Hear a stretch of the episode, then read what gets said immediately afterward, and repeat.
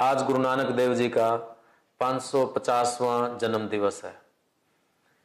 गुरु नानक देव पैदा हुए थे चौदह सौ ईस्वी में ननकाना साहब में, जो आजकल पाकिस्तान में पड़ता है। गुरु नानक देव जी के व्यक्तित्व के बहुत से आयाम हैं।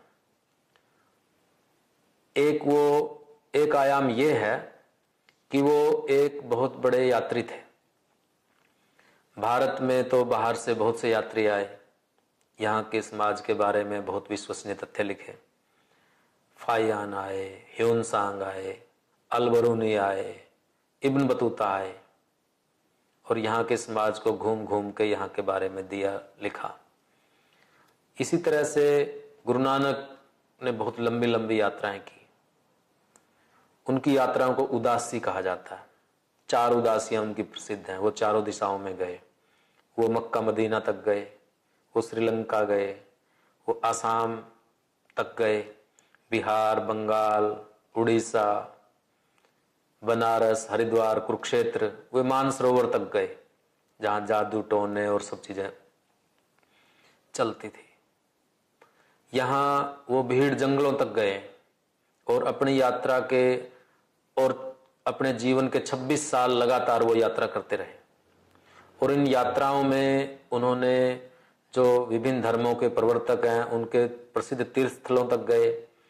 वहाँ पे मौजूद जो लोग थे, उन, उनसे उन तत्वों के बारे में बातचीत की और इस पूरे अनुभव से, इन गोष्ठियों से जो निचोड़ निकला, वही आधार बने सिख धर्म की शिक्षाओं का, जो बाद में एक धर्म के रूप में फला फूला। दूसरी जो बात है, वो ये, गुरु नानक देव के व्यक्तित्व का जो आयाम है कि वो एक बहुत प्रतिबद्ध रचनाकार थे। गुरु नानक देव करतारपुर में थे।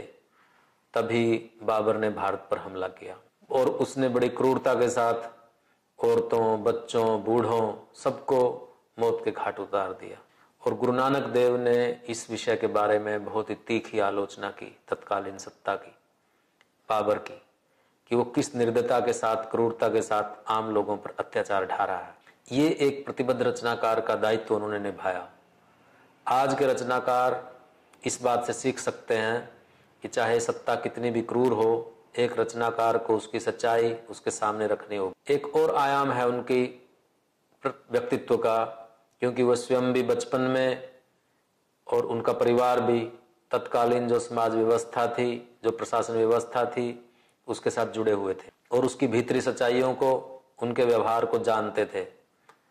तो उन्होंने जो इस तरह से लिखा कि राजे सिंह मुकद्दम कुत्ते, कि जो राजा लोग हैं और जो उनके आगे चौधरी हैं और जो उनके कारिंदे सामंत हैं, वो किस तरह से जंगली जानवरों की तरह से, शेर की तरह से, कुत्ते की तरह से लोगों के मांस को नोच रहे हैं, उनका खून पी रहे हैं। तो उस प्रशासन व्यवस्था की जो आंतरिक सच्चाई है, वो उन्होंने उद्घाटित की और बड़ी बेबाकी के साथ उन्होंने राजाओं के, उनके प्रशासन के बारे में, लोगों के प्रति जो उनका शोषणकारी व्यवहार है उसके बारे में बहुत तीखे शब्दों में लिखा। एक और उनकी व्यक्तित्व का आयाम यह है कि उन्होंने जो धार्मिक पाखंड है, जो बाहरी आडंबर है धर्म के साथ जो चिपट जाते हैं, उन सब पर बहुत तीखे कटाक्ष किए। उनके बारे में दो दंत कथाएँ प्रसिद्ध हैं। एक, कि वे हरिद्वार गए तो वहाँ पे जो पंडे लोग थे वे सूरज को पानी दे रहे थे पूर्व की ओर मुँह करके। तो गुरु नानक देव ने पश्चिम की ओर मुँह करके पानी उलीचना शुरू किया। तो पंडों ने उनकी हँसी उड़ाते हुए, खिल्ली उड़ाते हुए कहा कि तुम क्या कर रहे हो?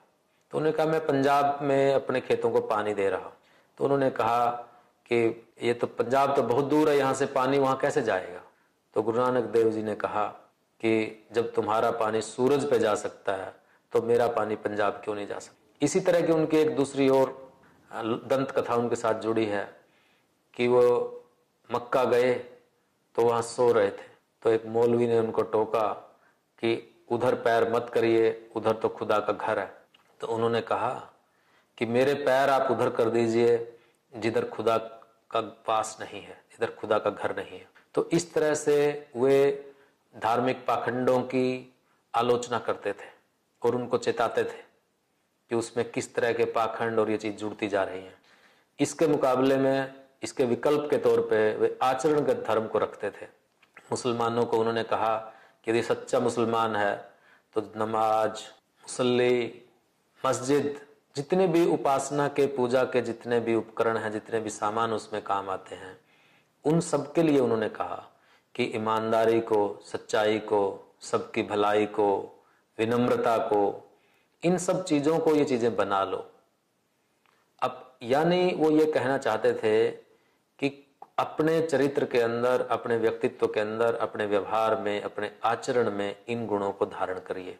इसी तरह से उन्होंने हिंदुओं को कहा कि जो जनेऊ है, उसमें जो सूत है, उसमें जो कपास लगी है, उसमें जो गांठ लगी है, वो किस चीज़ की हो?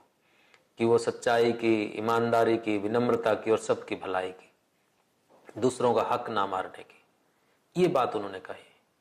तो इस तरह से धर्म के पाखंडों का, आडंबरों का विरोध करते हुए उन्होंने एक मानवीय धर्म, शिक्षा वाला धर्म उसको स्थापित करने की बात की। और उन्होंने एक और बात बड़े मज़े की ये बात की कि वो शोषण के खिलाफ थे। जैसे राजाओं के बारे में उन्होंने स्थापित किया। उनके बारे में एक और दंत कथा ये प्रसिद्ध है कि वो किसी गाँव में रुके और वो एक गरीब के घर रुके। और इससे वहाँ का जो बड़ा चौधरी था, बड़े सामंत थे या वहाँ के जो वर्चस्वी लोग थे, उस अहदेदार थे। उसने कहा कि ये तो मेरा अपमान समझा, उसने तिरस्कार समझा अपना। और गुरु नानक को अपने यहाँ आने की बात कही, लेकिन वो नहीं गए तो उसके लिए वहाँ खाना भिजवा दिया। लेकिन गुरु नानक ने वही रूखी सूखी रोटी जो एक गरीब के घर में वहाँ से खाया और कहा कि इस, ये रोटी तो ईमानदारी की कमाई की रोटी है। लेकिन इस रोटी में जो शासक के घर से आई है, जो बड़े अहदेदार के घर से आई है, इसमें तो गरीबों का खून लगा हुआ है। वो शोषण के इस रूप में खिलाफ नज़र आते हैं। उन्होंने कहा भी कि पराया हक मारना, यदि हिंदू के लिए गाय खाना है तो मुसलमान के लिए सुअर खाना है। प्राय हक को मारने को, शोषण को उन्होंने सबसे बड़ा अधर्म कहा। इस रूप में वे शोषण के विभिन्न किस्म के जितने भी शोषण है, उसको वो सबसे बड़ा आधार्मिक अधार्मिक कुकृत्य समझते हैं। इस तरह से गुरु नानक देव जी ने धर्म की एक ऐसी व्याख्या की कि वो कर्म कांडों और बाह्य आडम्बरों में जो फंसा हुआ था, उसके अंदर एक मानवीय सार में डालने की कोशिश की। जो धार्मिक नेता लोग, काजी और पंडे धर्म के नाम पर जिनकी दुकानें चलती थी या चलती हैं, वो लोगों को आपस में लड़वाते रहते थे किन्हीं किन्हीं बातों पे, धर्म के आधार पे। तो गुरु नानक देव जी ने ये कहा कि दोनों एक ही खुदा के और ईश्वर के बंदे हैं। ये बेईमान लोग हैं जो इनको लड़वा रहे हैं धर्म के नाम पे। ये धर्म के नाम पे लड़वाने वाले बेईमान है, ये धोखे दे, धोखा दे रहे हैं ईश्वर को और उसके बंदों को। क्योंकि करीम में और कृष्ण में कोई फ़र्क नहीं है, राम में और रहीम में कोई फ़र्क नहीं है। ये गुरु नानक ने कहा। हिंदू, मुस्लिम एकता को स्थापित करने के लिए उन्होंने कहा। इसीलिए उनके बारे में कहा जाता है, बाबा नानक शाह फकीर, हिंदू का गुरु, मुसलमान का पीर। क्योंकि उनके बहुत सारे मुसलमानों के साथ बहुत जीवंत रिश्ते थे। उनके अनुयायियों में हिंदू भी थे और मुसलमान भी थे। और जब उनकी मृत्यु हुई अब ये बात महत्वपूर्ण नहीं है कि इसमें कितनी सच्चाई है, लेकिन महत्वपूर्ण ये बात है कि दोनों धर्मों के अनुयायी उनके साथ इस तरह से जुड़े हुए थे कि हिंदू और मुसलमानों में ये विवाद हुआ कि ये हमारे हैं, ये हमारे हैं तो इनका किस विधि से जो है अंतिम संस्कार किया जाए। इस तरह से गुरु नानक देव दोनों धर्मों के बीच में समन्वय स्थापित करने वाले, धार्मिक आडंबर, पाखंड, धार्मिक शोषण, आर्थिक शोषण और सामाजिक शोषण क्योंकि उन्होंने लिखा कि जो मैं तो नीचों में भी जो सबसे अति नीच है, मैं उनके साथ हूँ। बड़ों के साथ क्या रीस करनी है? मैं तो सबसे नीच व्यक्ति के साथ खड़ा हूँ। ये उनकी एक अपनी प्रतिबद्धता थी कि जो सामाजिक स्तर पे, जो सबसे निचले पायदान पे है, अछूत है, अस्पृश्य है, वो उसको अपना नजदीकी मानते थे, उसके साथ खड़े होना पसंद करते थे। ये उनकी प्रतिबद्धता थी। आर्थिक शोषण के खिलाफ, सामाजिक शोषण के खिलाफ और लैंगिक शोषण के खिलाफ। कि महिलाओं के लिए उन्होंने कहा कि जिनसे राजे महाराजे पैदा हुए हैं, वीर योद्धा पैदा हुए हैं, जिनसे इतने बड़े बड़े संत और महात्मा पैदा हुए हैं, उसकी निंदा करने का कोई मतलब नहीं बनता, कोई औचित्य नहीं है। जो उसकी निंदा करते हैं, वो खुद निकृष्ट व्यक्ति है।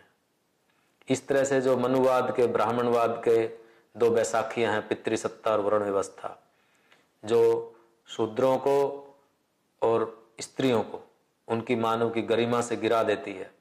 उसके ऊपर गुरु नानक देव ने करारी चोट की और एक नया धर्म चलाने की, एक नई एक नई शिक्षा स्थापित करने की समाज में कोशिश की, जो सिख धर्म के रूप में बाद में फला फूल सामाजिक स्तर पे जो विषमता थी, उसको दूर करने के लिए उन्होंने जो सामाजिक दर्शन दिया और कुछ बहुत कुछ ऐसी परंपराएँ भी चलाई, जिससे कि ये दूरी मिटे असमानता समाप्त हो। लंगर और संगत की परंपरा इकट्ठे बैठ करके खाना खाना, इकट्ठे बैठ करके विचार विमर्श करना, ये परंपरा उन्होंने चलाई। इस तरह से सामाजिक विषमता को दूर करने के लिए उन्होंने ब्राह्मणवाद या मनुवाद की जो दो बैसाखियाँ हैं, उसके ऊपर करारी चोट की, पितृसत्ता और वर्ण व्यवस्था, जो दो बहुत बड़ी आबादी को जो मानवीय गरिमा से वंचित कर देती है। गुरु नानक देव जी का व्यक्तित्व हम सब के लिए एक प्रेरणा का स्रोत है। उनके जीवन के व्यक्तित्व के विभिन्न आयाम हैं, जिन पे घंटों चर्चाएँ की जा सकती हैं। वो हमेशा हमेशा के लिए भारत की इस विरासत के हिंदू मुस्लिम समन्वय के हिंदू मुस्लिम साझी संस्कृति के, एकता के प्रतीक के तौर पे हमारे बीच में मौजूद हैं।